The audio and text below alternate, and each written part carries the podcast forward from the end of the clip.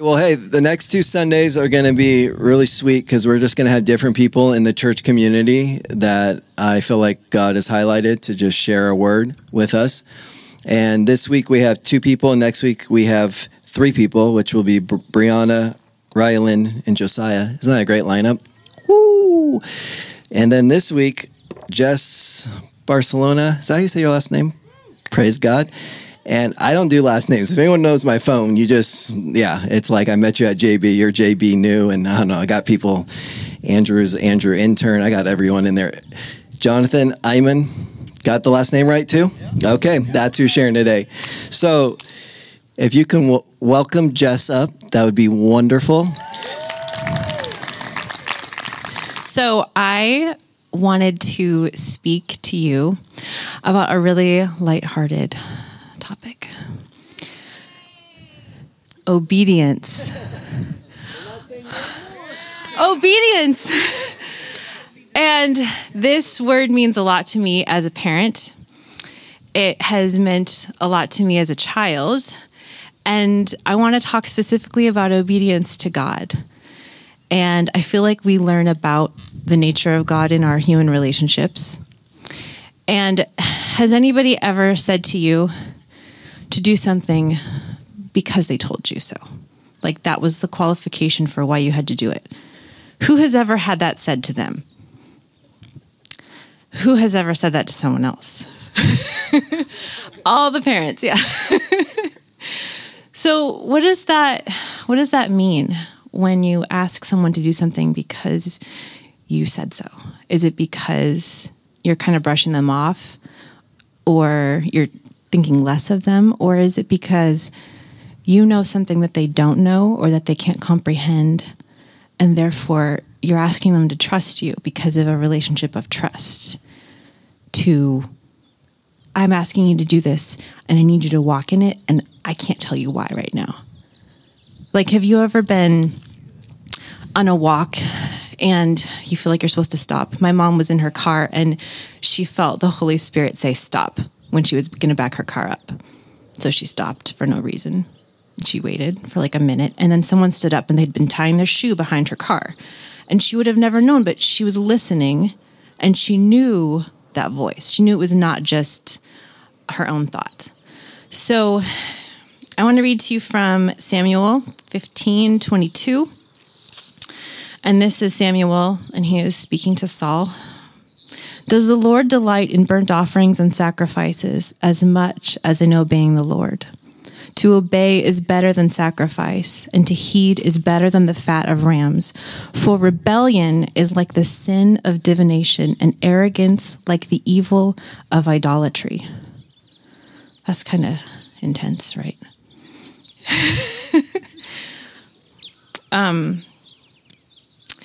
So I just want to pray really quick. I know I'm not up here for very long, but I do want to pray for like 30 seconds. So you will just pray with me.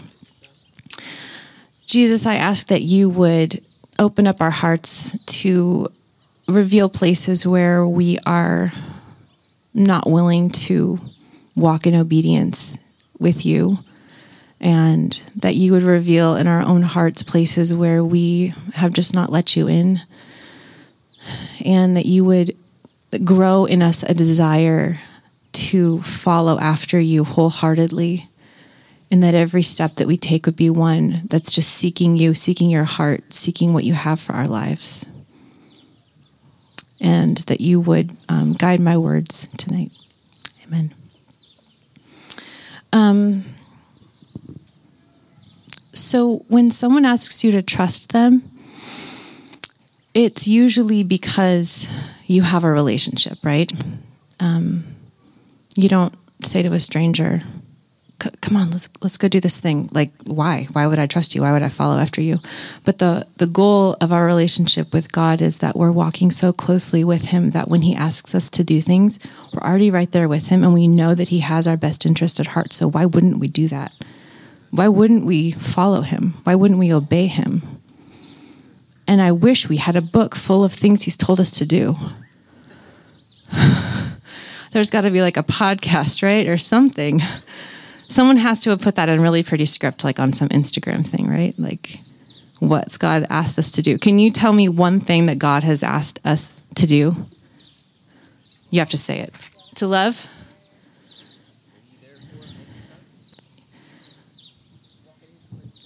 Are there 10 things specifically? There's a list. There's multiple places, and there's so many things, and they don't contradict each other. The heart of God doesn't contradict itself. We do. We often look at the Bible and we want to change it to fit us, right? But we're supposed to be changed by it. We're supposed to look at Scripture and be changed, not look for ways to flip it and reword it and look for the translation that tells us what we were wanting to hear. So,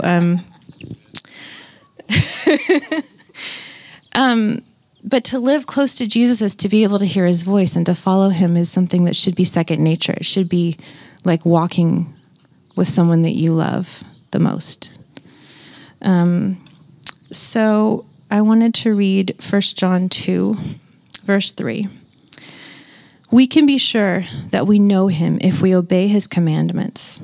If someone claims, I know God, but does not obey his commandments, that person is a liar and not living in the truth. But those who obey God's word truly show how completely they love him. That is how we know we're living in him. Those who say they live in God should live their lives as Jesus did. So we have an example of things God's asked of us, and we also have an example of how to live those, right? Because Jesus walked that out for us. So it's really good if you're a visual learner, you can kind of imagine, right? You can imagine how Jesus would be living. And Jesus said, anyone who loves me will obey my teaching. My Father will love them, and we will come to them and make our home with them. Anyone who does not love me will not obey my teaching. These words you hear are not my own. They belong to the Father who sent me. So Jesus was in obedience with the Father when he was saying that, right? I don't want to be outshone by a cat showing off, so. That's what cats do. So do you love Jesus? Yeah. Wait, it just says, anyone who loves me will obey my teachings. That's, so, that is my point that I'm trying to make. I don't know if you got that one, but to love Jesus is to obey the Father. Jesus lived that out. He obeyed the Father, right? He was in full and complete submission to the will of the Father. And so he is our example. And if you're obedient to God and he asks you to do something and you don't do it, does he just keep waiting for you, or does he ask somebody else? He asks somebody else. So if you choose to not be obedient to what God is asking you, whether it's to stand up for something or to do something for someone, or whatever it is, whatever he's calling you to do, if you don't do it, you're missing out on blessings. So it's not like your life of obedience is going to be one where you're just cowering in the shadow of God, just hoping that everything works out. It's one of living the life that he's called you to live. It's one full of blessing, because he said that. He will bless that. He said that anyone who listens to my teaching and follows it is like a person who builds a house on solid rock. Do you guys want to build your houses on solid rock? Yeah. Though the rain comes in torrents and floodwaters rise and wind beats against that house, it will not collapse, because it's built on bedrock. Why? Because they listen to the teaching, right? But anyone who hears my teaching and does not obey is foolish, like a person who builds a house on sand. When the rains and the floods come and the wind beats against that house, it will collapse with a mighty crash. So I'm a mom, and I think that maybe some people might think I'm like, she's like the cool mom, she's like a hip mom, you know. She like hangs out with young people. And you know what? I am not cool. I want you all to make really good choices. I really do. I want you to be prayerful about your choices. And I don't think that you should just live a life where you're just like, oh, grace, grace, grace, grace, grace, till the day I die. No. We should be living in such communion with God that the obedience is just the overflow of the love we have. Obedience is going to be the thing that comes out of us because it's all we want. Do we have the best plan or does God? I think sometimes we think we have a better plan. I know I've thought in my life I've had a better plan than God. I was very wrong. So if you're thinking that you have a better plan than God, I think that, I mean, I don't want to be harsh, and I'm not talking to anyone in particular. I'm just talking like to this group of people. But if you think you have a better plan than God, then that is just pride of putting yourself and what you think above what God has said. So anyway, like I said, I'm really not a cool mom. I really do think that you should eat healthy and drink a lot of water and get sleep and guard your words and be really kind and loving and give things away freely and, you know, obey God and follow what he says and be the dorky Christian. So that's my goal for you. That's my prayer for everybody here, is that you would embrace that in your life and just being set apart from this world, not being comfortable in this world. We shouldn't feel at home here. So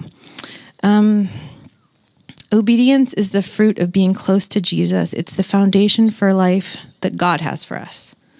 And it holds the blessings of being close to the Father. So I really want that. I want all of you to want that. I know many of you do. So that's my spiel about obedience. The end. So good, so good. Woo! Love that stuff. JoJo's only 10. She's like, this is really good. This is really good, Dad. She knows. She knows what the Holy Spirit's saying. So, hey, we're just going to take a little Selah moment with the Lord, and I don't want us to skip what God is saying right now, because you never want to mix up the messenger and the message. So you're like, oh, you know, whatever. They don't have issues with you, but, you know, people are like, oh, I don't even like, you know, no. It's the message and what the Holy Spirit was saying through her. And so once you have your word, what God is saying to you, and don't try to make me feel good. Please don't. But stand up. Once you know what the Holy Spirit is saying to you through what you just heard, and once everyone's up, because I know God said something to everyone at some level, we'll move on to our second speaker, and we will wait. Oh, we will wait, people. Okay, so just let the Holy Spirit. Jesus, what do you want to say to us through what we just heard on obedience?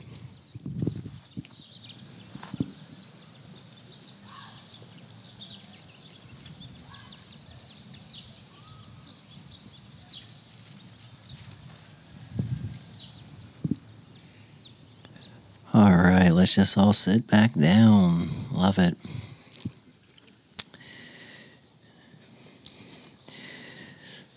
So I just want to give you one scripture out of Hebrews 1, and this is talking of Jesus. It said that he loved righteousness, he hated lawlessness. Therefore God, his God, anointed him with the oil of joy above all of his companions. The most joyful person that ever walked the earth was Jesus Christ. He loved righteousness. He hated lawlessness, the disregard for authority. Therefore, God, his God, put the oil of joy over him. Who knows, when you think about the most obedient people in your life to Jesus are the most joyful people. They just go hand in hand, straight up.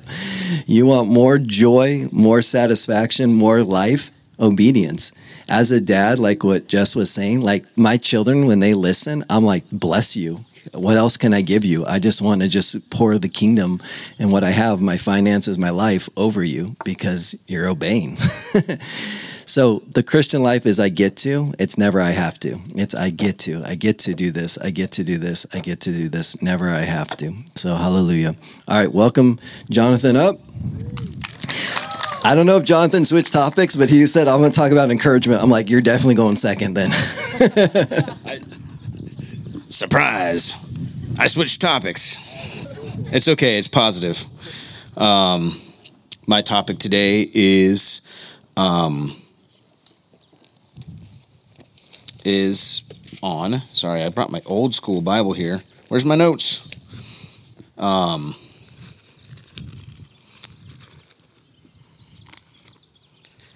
Oh, wow, I have a lot of notes. Sorry, guys. Did my notes fall out? They might be in my pocket. They are.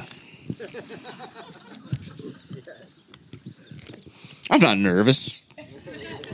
Lord Jesus, I thank you for this group of people here today.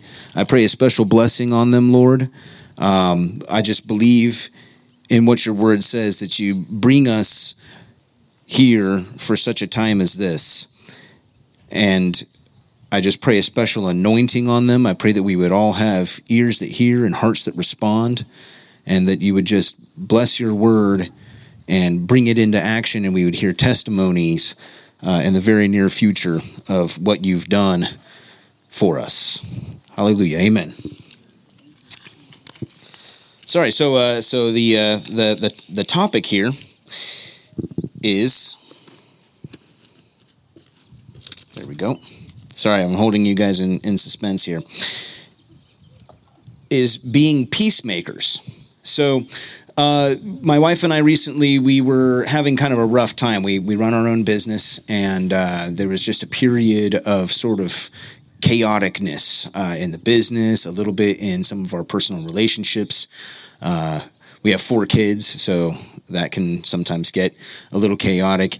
And I went to the Lord and said, you know, God, this is kind of so messy, and I feel like I shouldn't be struggling right now. Lord, I just want to be blessed, right? So I'm sure a lot of us have gone to the Lord with something as simple as that. Lord, I just want to be blessed. What do I have to do to be blessed?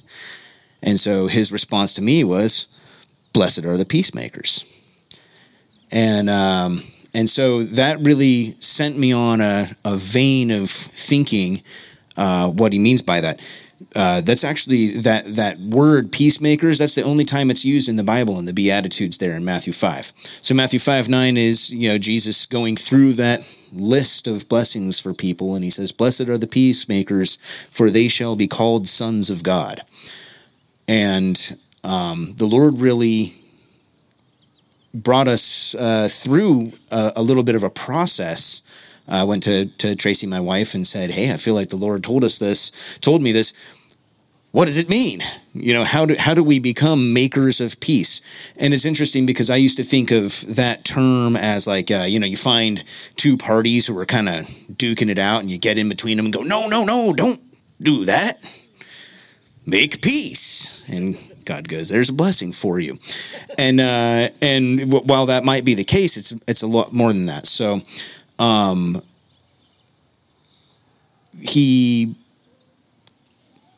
brought me an idea that was sort of like, more like when you're making peace, like when 2 parties are at war or whatever, they make a declaration of peace, and they have people who actually come down into the same room and sit at the same table and sign declarations making peace with one another. But that even has a symbolic, meaning. It's the way that it all works out isn't necessarily because of that piece of paper. There's lots of things that follow thereafter, and it really is sort of an acknowledgement that you're going to control certain reactions to things and sort of temper things in a way that is peaceful. So the Lord started challenging me, how do I do something like that in the spiritual sense? And he reminded me of the verse in Psalm 23 where he says, it's 23:5, where he says, you make a table for me in the presence of my enemies.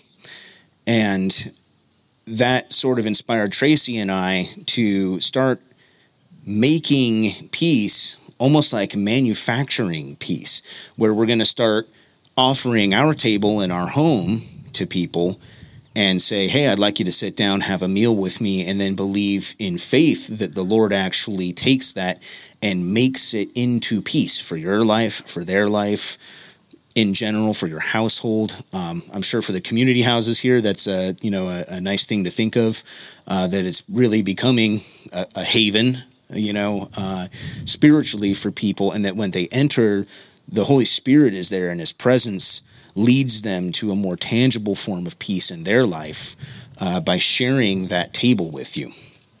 So we started experimenting with that, and definitely the Lord has brought us a lot of blessing for that. And I just really want to encourage you guys to consider the same thing. So just real quick, I figured I'd go into some of the details.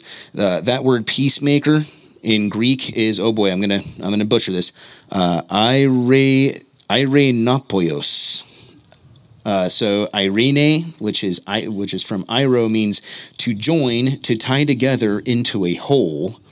It's properly used as the term wholeness when all essential parts are joined together, or peace, meaning peacefulness. But if you think pieces, we take pieces and we jointly fit them together, then when they are whole, they are at peace. And then poeo is just to make or to do. But if you think about that, it's the same idea. You're actually making something. And I believe that we are made in the image of the Lord. He is a creator. He spoke things into existence that are tangible substances. He made us sort of like that, whereby using our faith, there's a translation in Hebrews 11 that says that faith is a substance. Faith is the substance of things hoped for. He gives us the power to activate our faith as a building block to create something tangible. And being able to do that in the name of peace, blessed by the Prince of Peace, is something that we're capable of doing. You don't have to win God over to do it. He empowered us to do it with his grace. So my wife led me to a online sermon by Rick, is it Ezel or Ezel, lifeway.com. And he was sort of explaining more about what peace is and what it is not. Peace is not necessarily the absence of conflict. Peace is not necessarily the avoidance of strife. It is not the appeasement of parties, and it is not the accommodation of issues. But it is more than that. It is a resolution and a reconciliation that allows a productive relationship for the future. And that's exactly what the heart of the Father is towards us. Jesus is the Prince of Peace, Isaiah 9:6. He's the mighty counselor in that same verse, where nobody can lead us to a better and more fulfilling peace and wholeness than Jesus. And being able to rely on that in the place where you live is absolutely critical to our lives, no matter what stage we're in. So I just kind of went to the Lord, and when he was encouraging me to that, I had the kind of, what do I do now, Lord, thing. So he told me about that verse in Psalm, prepare a table, which makes good sense, because he already said that in Matthew 18 there, where two or three are gathered, that he's in the midst there. And it's real easy to gather around a table. That's just human nature. We set a little table with some food, the people will come. So I figure, okay, Lord, I'm going to set a table. I'll pray before my guests arrive, so that your presence is with me. I talked about, faith being that activating substance, but it's kind of cool if you think about, making a meal and praying over it and praying over your guests. You're sort of blending faith and works, right? You came up with something tangible like food and preparing your home, but you throw a little teaspoon of faith into it, and now you're coming up with something that is spiritually tangible and spiritually fulfilling and sustaining as well. And I believe that no matter where somebody is in their walk with the Lord, or if they're not a believer, that they can feel that and sense that the same way that they can food in their stomach. And then I also was led to basically use that moment to declare peace with that person, and that this person doesn't have to be an enemy, but you declare peace over their life and over yourself as well. And it reminded me of what they call the Aaronic benediction, Numbers 6:24-25. The Lord bless you and keep you. The Lord make his face shine upon you and be gracious to you. The Lord turn his face toward you and give you peace. So I really wanted to at least offer you guys a bit of a commitment and an opportunity. You know, if you live in a situation where it's not necessarily easy for you to whip out a meal for people, or maybe there's just a lot of ins and outs, and you're shooting for peace, I would love it for you guys to hit Tracy and I up. We would love to host. If there's somebody who you feel like you want to reach out to, then come to us. We live right outside of IV, about a 2-minute drive, and we would love to begin hosting as many people as we can to see the Lord begin working those things in people's lives, where they just come to your house. Hey, you might just sit around and be eating a little bit and talk a little bit. You don't have to get necessarily down to the nitty gritty, but in spiritual places, he says, you know, you prepare a table in front of my enemies. Our enemies are principalities and whatnot up there, you know, and how awesome that we can do this physical thing in front of the enemy who hates us, and we're sitting here feeding people and everything, which is not, I mean, JB's already been doing it for years. We're just offering it maybe in more settings. So I just wanted to sort of offer our invite and our services with that, but also encourage you guys to think about how you could fit that into your home areas and declare peace. When you start getting stressed out about something, or if you're talking to a friend or a family member about something that seems to be giving them anxiety, think of this benediction and just declare peace over it and watch the Lord work. He's all-powerful. He's omnipotent. He's everywhere. And it really is his will for us to walk in peace with him. So that's pretty much it. I just wanted to give you guys that little piece of love. Thanks, Jonathan. Great word. Let's just do one more song. Does that sound good? Mark and Travis. If you don't know, the word blessed in the Beatitudes is the same word for happy. It's the exact same word. And happy are the peacemakers. That's a great thing. It's not a, and you've probably heard this before, it's not a peacekeeper. That's easy, because that's a people-pleasing spirit. That's just trying to like keep peace, not want anything to go crazy. But it's a peacemaker. You're literally making peace, kind of like what Jonathan was saying. So anyway, today was great, huh? 2 good words. Blessing is always on the doer of the word, never the hearer of the word.